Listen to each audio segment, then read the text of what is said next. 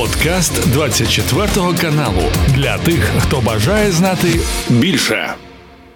Про ситуацію в Україні і щодо України маємо можливість просто зараз в ефірі 24-го поговорити з політологом Валентин Гладких на зв'язку зі студією.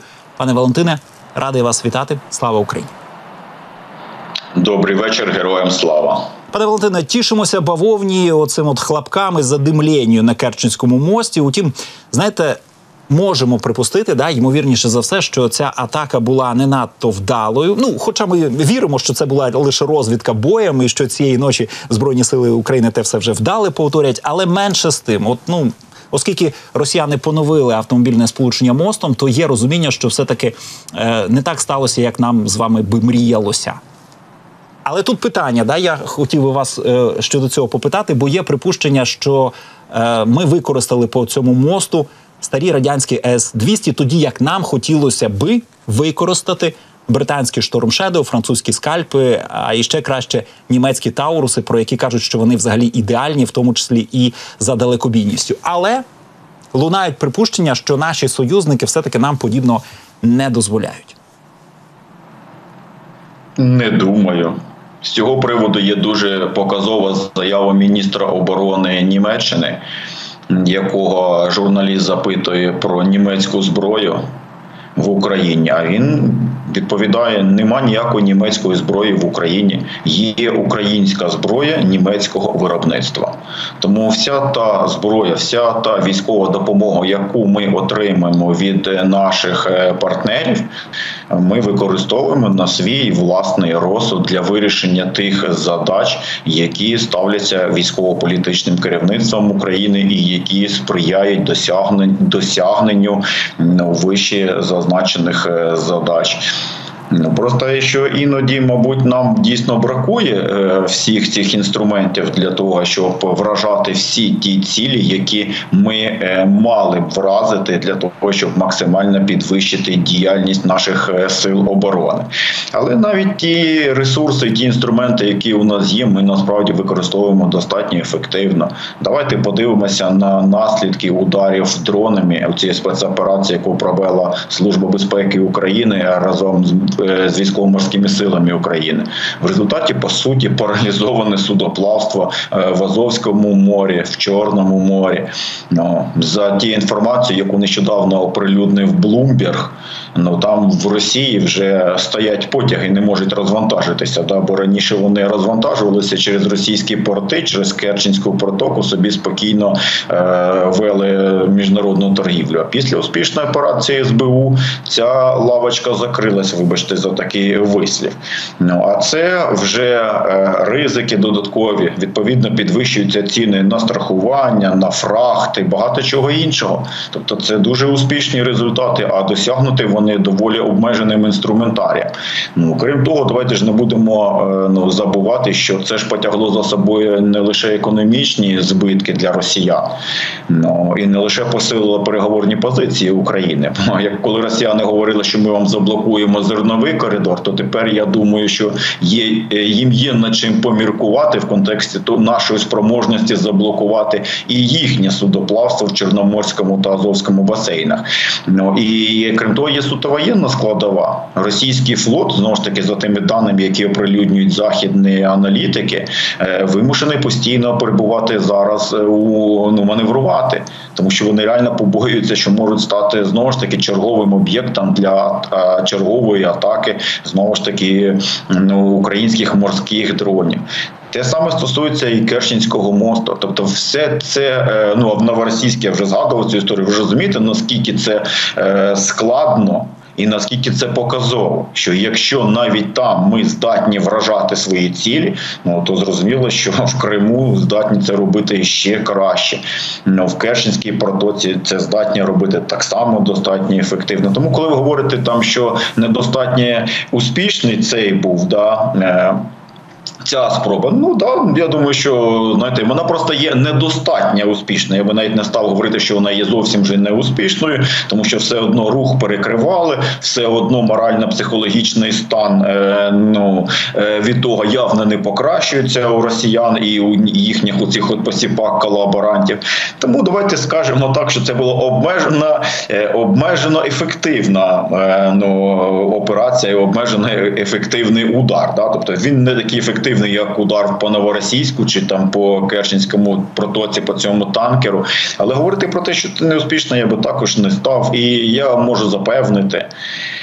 І це думаю, ну я не від себе тяну, да, кажу, просто це можу повторити хіба що знову ж таки слова того ж самого Буданова, який говорив про те, що Керченський міст це незаконна е, це конструкція, якій там не місце вона має бути знищена. Те саме казав і керівник служби безпеки України Василь Малюк. Ну про те, що ну, е, пообіцяв там бововну, і вона там буде доти, доки ця конструкція буде там перебувати, доти, доки росіяни будуть використовувати все це ну, для досягнення воєнних цілей. І відповідь також є дуже простою. Порада є дуже простою. Єдиний спосіб припинити цю от бавовну для росіян це забратися суверенною територією України. Наразі вони до цього не готові. Тому я впевнений, що е, своїми діями сили оборони будуть підштовхувати їх е, до такого кроку, а наші партнери будуть. Надавати необхідні інструменти е, для того, щоб е, росіяни якомога швидше ну не те, що там дозріли, я думаю, вони і так вже до того поступово дозрівають, а просто змирилися з неминучістю саме такого фіналу цієї війни, яку вони розв'язали проти України, а по суті проти всього цивілізованого світу. Пане Валентине, я наголошую, що коли я казав про не надто успішні сьогоднішні удари по Керченському мості, я одразу сказав, що це була розвідка боєм. і Я дуже сподіваюся на продовження цієї історії. Я дякую вам за те, що ви підсвітили слова німецького міністра оборони про те, що немає німецької зброї в Україні, а є українська зброя німецького походження. Дуже хороші слова, але менше з тим. Да, ми знаємо, що все таки в Бундестазі, коли обговорювали давати чи ні Україні Таурус, це та ракета, яка летить на 500 кілометрів, то там в них були були пропозиції обговорити, щоб значить цю ракету було заздалегідь запрограмовано, е, перепрограмовано, перепрошито, щоб значить українці все таки не могли нею скористатися для того, щоб бити по російській території. Ну тобто, знаєте, трохи в розріз йде все таки зі словами німецького міністра. Чи то політики, ви скажете, сказали, да? Тут є ж просто нюанс ще один дуже важливий. Е, Росія держава-терорист, і вона веде цю злочинну війну терористичними методами. Вона свідомо завдає ударів по цивільним об'єктам. Вона свідомо завдає ударів по об'єктах критичної інфраструктури, по енергетичним об'єктам. В результаті таких ударів страждає переважно цивільне населення. Це дуже важливий момент, і зрозуміло, що Україна, як держава, яка дотримується норм міжнародного права, міжнародного гуманітарного права, не може собі дозволити е, вести війну в такий самий спосіб. Тому зрозуміло, що е, коли ведуться різноманітні переговори з приводу тієї чи іншої зброї, з приводу тих чи інших інструментів, я практично впевнений, що безумовно постійно наголошується на тому, що е, ми повинні мінімізувати ризики для цивільного населення і невоєнних об'єктів пов'язані з використанням цієї зброї. Тобто, я ну я не можу сказати це напевно, да, бо я ж не беру участь у цих переговорах, але схильний думати да, настільки, наскільки я можу бути в принципі обізнаний в цій сфері, е, гарантовано, що ці питання ну, піднімаються. Ну і наразі, як ми бачимо, навіть. Е, те, що у нас є, як вже казав вище, ми використовуємо достатньо ефективно і е, ну. Е, цивільне населення або страждання цивільного російського населення, е, ну воно ну не те, що навіть мінімізовано, воно по суті зведено до нуля. Ну за виключенням знову ж таки тих людей, які працюють на воєнних об'єктах. І тих, хто бере участь у цій війні, це зрозуміло. Це окремі категорії населення. Тут знову ж таки я хочу задати до речі, це минулорічна заява президента України, але вона була дуже показовою і дуже знаковою. Пам'ятаєте, коли ще минулого року е, звернувся до е, мешканців Автономної Республіки Крим, яка наразі да е, тимчасово перебуває під радянсь... під російською окупацією, і він звернувся до них як до громадян України, да із закликом намагатися триматися подалі від від об'єктів е, воєнних, які розташовані в Криму, подалі триматися від е, інших об'єктів, які використовуються з воєнними цілями, як то, наприклад, той же самий Керченський міст. Тобто, попри те, що нібито може видаватися, що це об'єкт е, цивільної інфраструктури, насправді він виконує воєнні функції, і саме він є важливою логістичною артерією, якою на поле бою росіяни перекидають ну як те військову техніку, так і особовий склад. Тобто, це ну цілком абсолютно легальний легітимний об'єкт е, для ударів. Ну більше того, це наша суверенна територія. Це не є територія Росії, ніхто її не визнавав як територію е, Росії. Тому насправді знаєте, ну це війна. Ну і на війні насправді е, ну багато трапляється жахливих речей. І деякі з цих речей вони є неминучими, деякі речі все-таки намагаються мінімізувати або уникнути.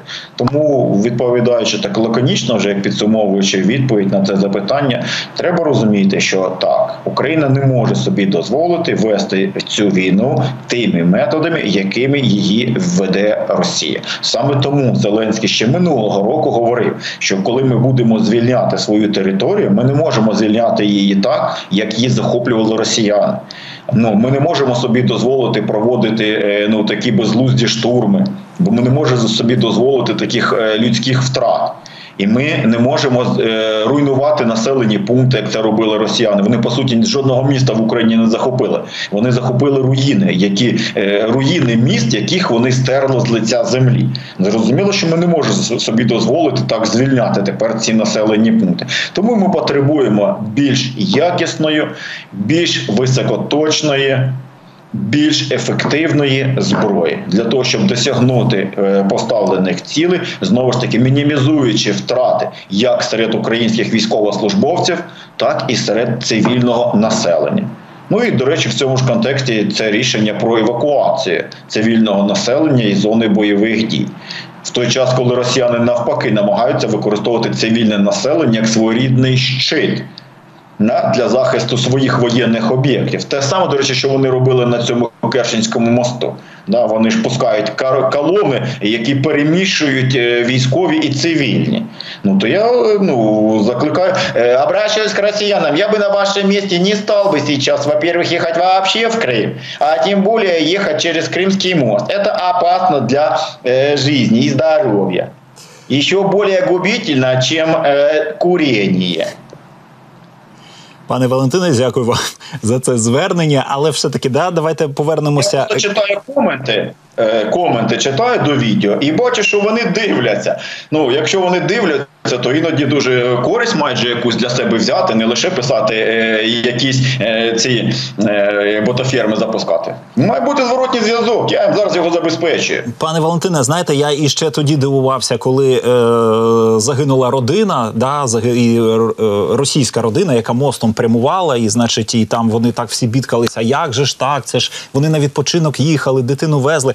А я тоді себе запитував, куди ви везли свою дитину на відпочинок на окуповану територію? Ви не знали, що це зона бойових дій. Ви не знали, що це чуже. Вам хотілося там дешевше відпочити, бо там ціни дійсно впали вдвічі. Бо хто більш розумний, то розуміє, що туди їхати не можна. А всі е, решта, у кого немає ані совісті, ані нічого, то вони всі туди попрямали. То як таких жаліти? Так я вам скажу більше, ну вони ще більш цинічні в своїх діях. Вони е, намагалися заповнити всі дитячі табори відпочинку, наприклад, роздаючи відповідні путівки, да? і намагаючи е, ну максимально туди залучити ну, дітей для того, щоб використовувати знову ж таки їх як своєрідний е, щит. Це одна історія. А другий момент, тобто є дійсно об'єкти, які захищаються міжнародним гуманітарним правом, але на цих об'єктах заборонено розміщувати військові якісь цілі, розмістити е, військові підрозділи, військову техніку на об'єкті, який е, захищається міжнародним гуманітарним правом, це також є воєнний злочин. Про це не говорять, але даремно. Тобто, якщо, грубо кажучи, у вас є якийсь е, ну, дитячий садочок або школа і ви там розміщуєте воєнні об'єкти, да, підрозділи свої або ставите воєнну техніку, ну то це воєнний злочин, бо ви по суті в такий спосіб легітимізуєте і легалізуєте удари по цьому об'єкту з боку супротивника. А росіяни цією тактикою використ... е, послуговуються систематично. Тому дійсно я повністю з вами погоджуюся, що ну дуже дивно і якось е, ну якось навіть не що там дивно, а взагалі виходить за межі здорового глузду, що деякі росіяни ну цього не розуміють і готові наражати себе на небезпеку заради чого. Хоча, в принципі, чому я дивуюся, якщо ну в Росії проводиться мобілізація і купа е, громадян, громадян підданих росіян їде в Україну воювати, абсолютно не маючи тут жодних для того причин, жодних причин, окрім меркантільних, окрім бажання заробити і поживитися тут. Тим не менше, все одно знаходиться в Росії купа людей, які готові там ризикнути життям. е, Ну заради чого? Заради збереження путінського режиму, який в першу чергу визискує самих росіян, який в першу чергу є злочинним по відношенню до самих е, ну народів, які населяють Російську Федерацію. Ну, ну це дійсно умом Росії не понять, аршином общим не ізмірять. Пане Валентине, а повертаючись- тепер він ці цифри правильної не покаже, як писав Лесь Подерев'янський з цього приводу. Пане Валентине, але повертаючись до ваших слів, коли ви тішилися з нашої спроможності на тепер паралізувати морське сполучення в Азовському морі, в Чорному морі, е, ви сказали про те, що така наша спроможність вона посилить теоретично да, е, наші переговорні позиції. От якщо можна більш докладно, про що ви чи ви припускаєте, що все таки ми можемо е, взятися торгуватися? Не напряму з Росією, звісно, через посередників щодо відновлення зернової угоди. Чи е, можемо ми запропонувати їм, щоб вони не б'ють по наших судах, по іноземних судах, які вивозять наше зерно? А ми знову ж таки дзеркально даємо їм можливість користуватися портом в новоросійську. Ну, Правильно, тільки ж тут є один нюанс. Вони, е, коли говорили про відновлення зернової угоди, вони висували е, цілу низку вимог. На сьогоднішній день е, їм вимоги можуть бути паритетні, як ви правильно зазначили, що ми не б'ємо по їхніх е, ну, цих е, ну, портах і суднах, а вони не б'ють відповідно по наших. Тобто це паритетні вже умови, да? тобто вже інші умови не можуть висуватися. Вже не можна говорити про те, що треба якісь банки підключити до СВІФТу, що треба повернути на світовий ринок якісь там російські добрива. Ні, все лаконічно і дуже просто. Більше того, там сьогодні здається, читав, що Україна вже почала е, ну. Переглядати да, ці е, судна, які там на вхід-вихід до українських е, портів. Тому я цього приводу також говорив, що цей коридор буде функціонувати точніше так, експорт українського зерна на світовий ринок буде забезпечено. Тобто, і питання лише в тому, чи буде цей експорт здійснюватися через українські порти, раз. І другий момент, як буде забезпечуватися, якщо відповідь на попереднє питання буде схвально, як буде забезпечувати функціонування цього зернового коридору. І тому ця от спецоперація, яку провела Служба безпеки України, вона дійсно посилила переговорні позиції, тому що е, довела, що заява міністра оборони, яка лунала напередодні, а заява була якою? Про те, що якщо росіяни можуть е, гаранту, якщо росіяни можуть не можуть нам гарантувати безпеку судоплавства в наших е, територіальних водах, ну то ми можемо гарантувати їм небезпеку судоплавства в їхніх територіальних водах. Тим більше, що значна частина цих територіальних вод, да, вона взагалі-то є нашою. Да, це на навколо Криму, Керченська протока. Ну тому да, безумовно, що на сьогоднішній день я ж повторюся, вони ж вже відреагували. Тобто вони про це не хочуть говорити, особливо не, немає інформації. Але є інформація, від е, яка оприлюднена в західних засобах мас, е, масової інформації. Зокрема, Bloomberg про це писав. Ну про те, що на сьогоднішній день судоплавство по суті паралізоване, комерційне в Азовському та е, російській частині е, Чорного моря, що вантажі не е, розвантажуються і не завантажуються. Ну і знову ж таки, як я казав вище, навіть російський воєнний флот вимушений на сьогоднішній день постійно перебувати у русі, тому що боїться бути враженим знову ж таки в результаті чергових дій, е, чергових спецоперацій українських сил оборони. Мені здається, що це не може не вплинути. На загальну атмосферу да, цього процесу пошуку е, механізмів забезпечення функціонування зернового коридору. Бо тут дуже показово, що Росія, яка претен- претендувала на те, що вона нібито домінує в Чорному морі, і може тут одноосібно визначати, хто і як має тут е, жити. Помилилася на сьогоднішній день. е, Сама е, опинилася в м'яко кажучи, у вразливому становищі. Мій колега один, знаєте, пожартував, сказав, що тут росіяни хотіли, щоб з ними домовлялися про зерновий коридор, а скидається на те, що зараз росіянам доведеться з малюком домовлятися про нафтовий коридор. Бо Новоросійськ це один із центрів, да, е, де танкери заходять і відвантажують, е, ну завантажуються точніше нафти. Ну тому да, окей, це у, хотіли, можемо показати. І я думаю, що от фраза можемо повторити.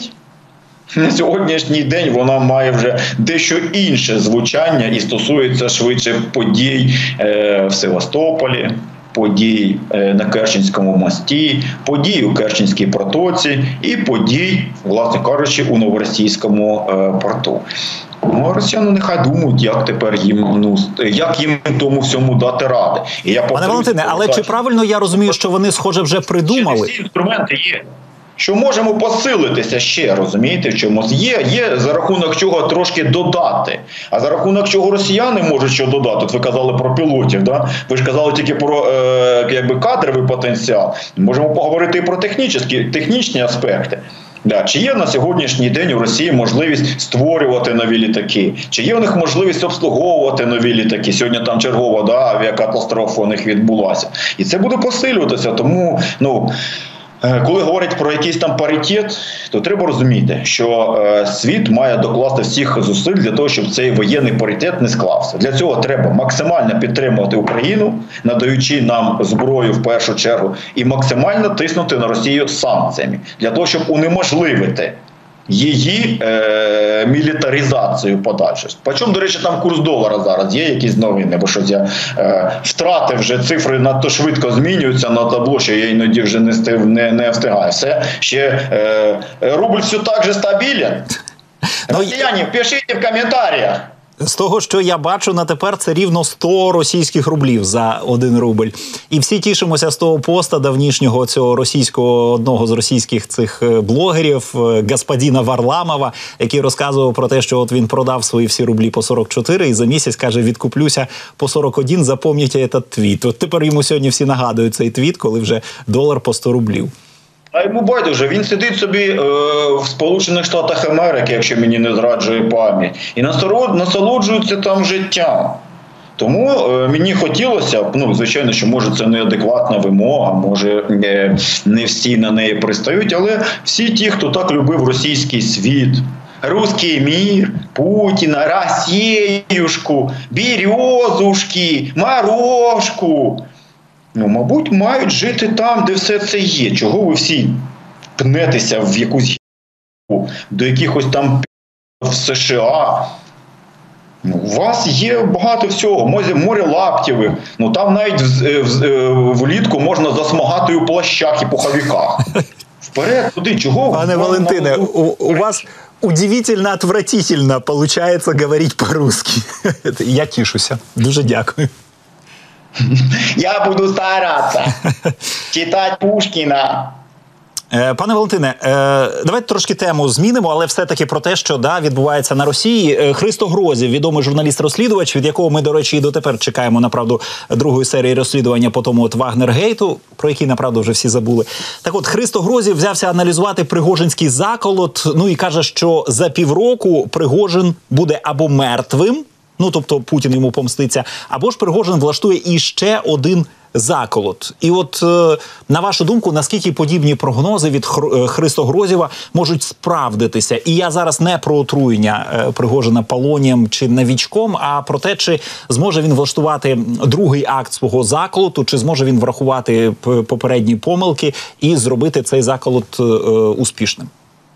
Я схиляюся до першого варіанту, що він просто зайвий на цьому святі життя.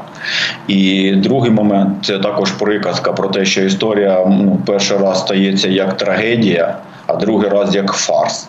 Тобто другої дублю Пригожинського бунту не може бути. Тобто, це не означає, що не буде інших спроб е, реалізувати те, що ну я не знаю, намагалися зробити ті, хто використовував Пригожина, е, імітуючи цей бунт. Ну просто це буде робити, мабуть, же не Пригожин, мабуть, же не Вагнерівці.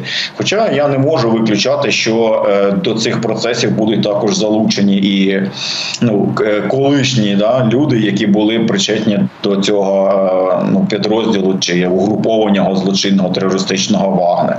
Не можу виключати, що і Пригожин може відіграти якусь роль, але це мало ймовірно, бо свій шанс е, швидше за все він е, змарнував, ну пішовши на ті переговори. Але ж це ми розуміємо, що це ж не він пішов на переговори, що він не був суб'єктом того процесу. Я схильний розглядати, що він просто використовувався кимось для того, щоб посилити позиції когось.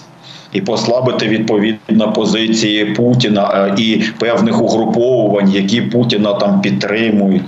Ну і ну я не думаю, думаю, ніхто так не вважає, що навіть якщо б е, Пригожин зайшов би в Москву, що далі? Ну яка була б подальша ну, е, процедура легітимізації і легалізації його влади? Ну як би він потім збирав би і поширював би свою владу на інші території Росії, на там е, ці ці е, суб'єкти федерації, ну тобто, як би вони визнали чи не визнали да, цю зміну влади.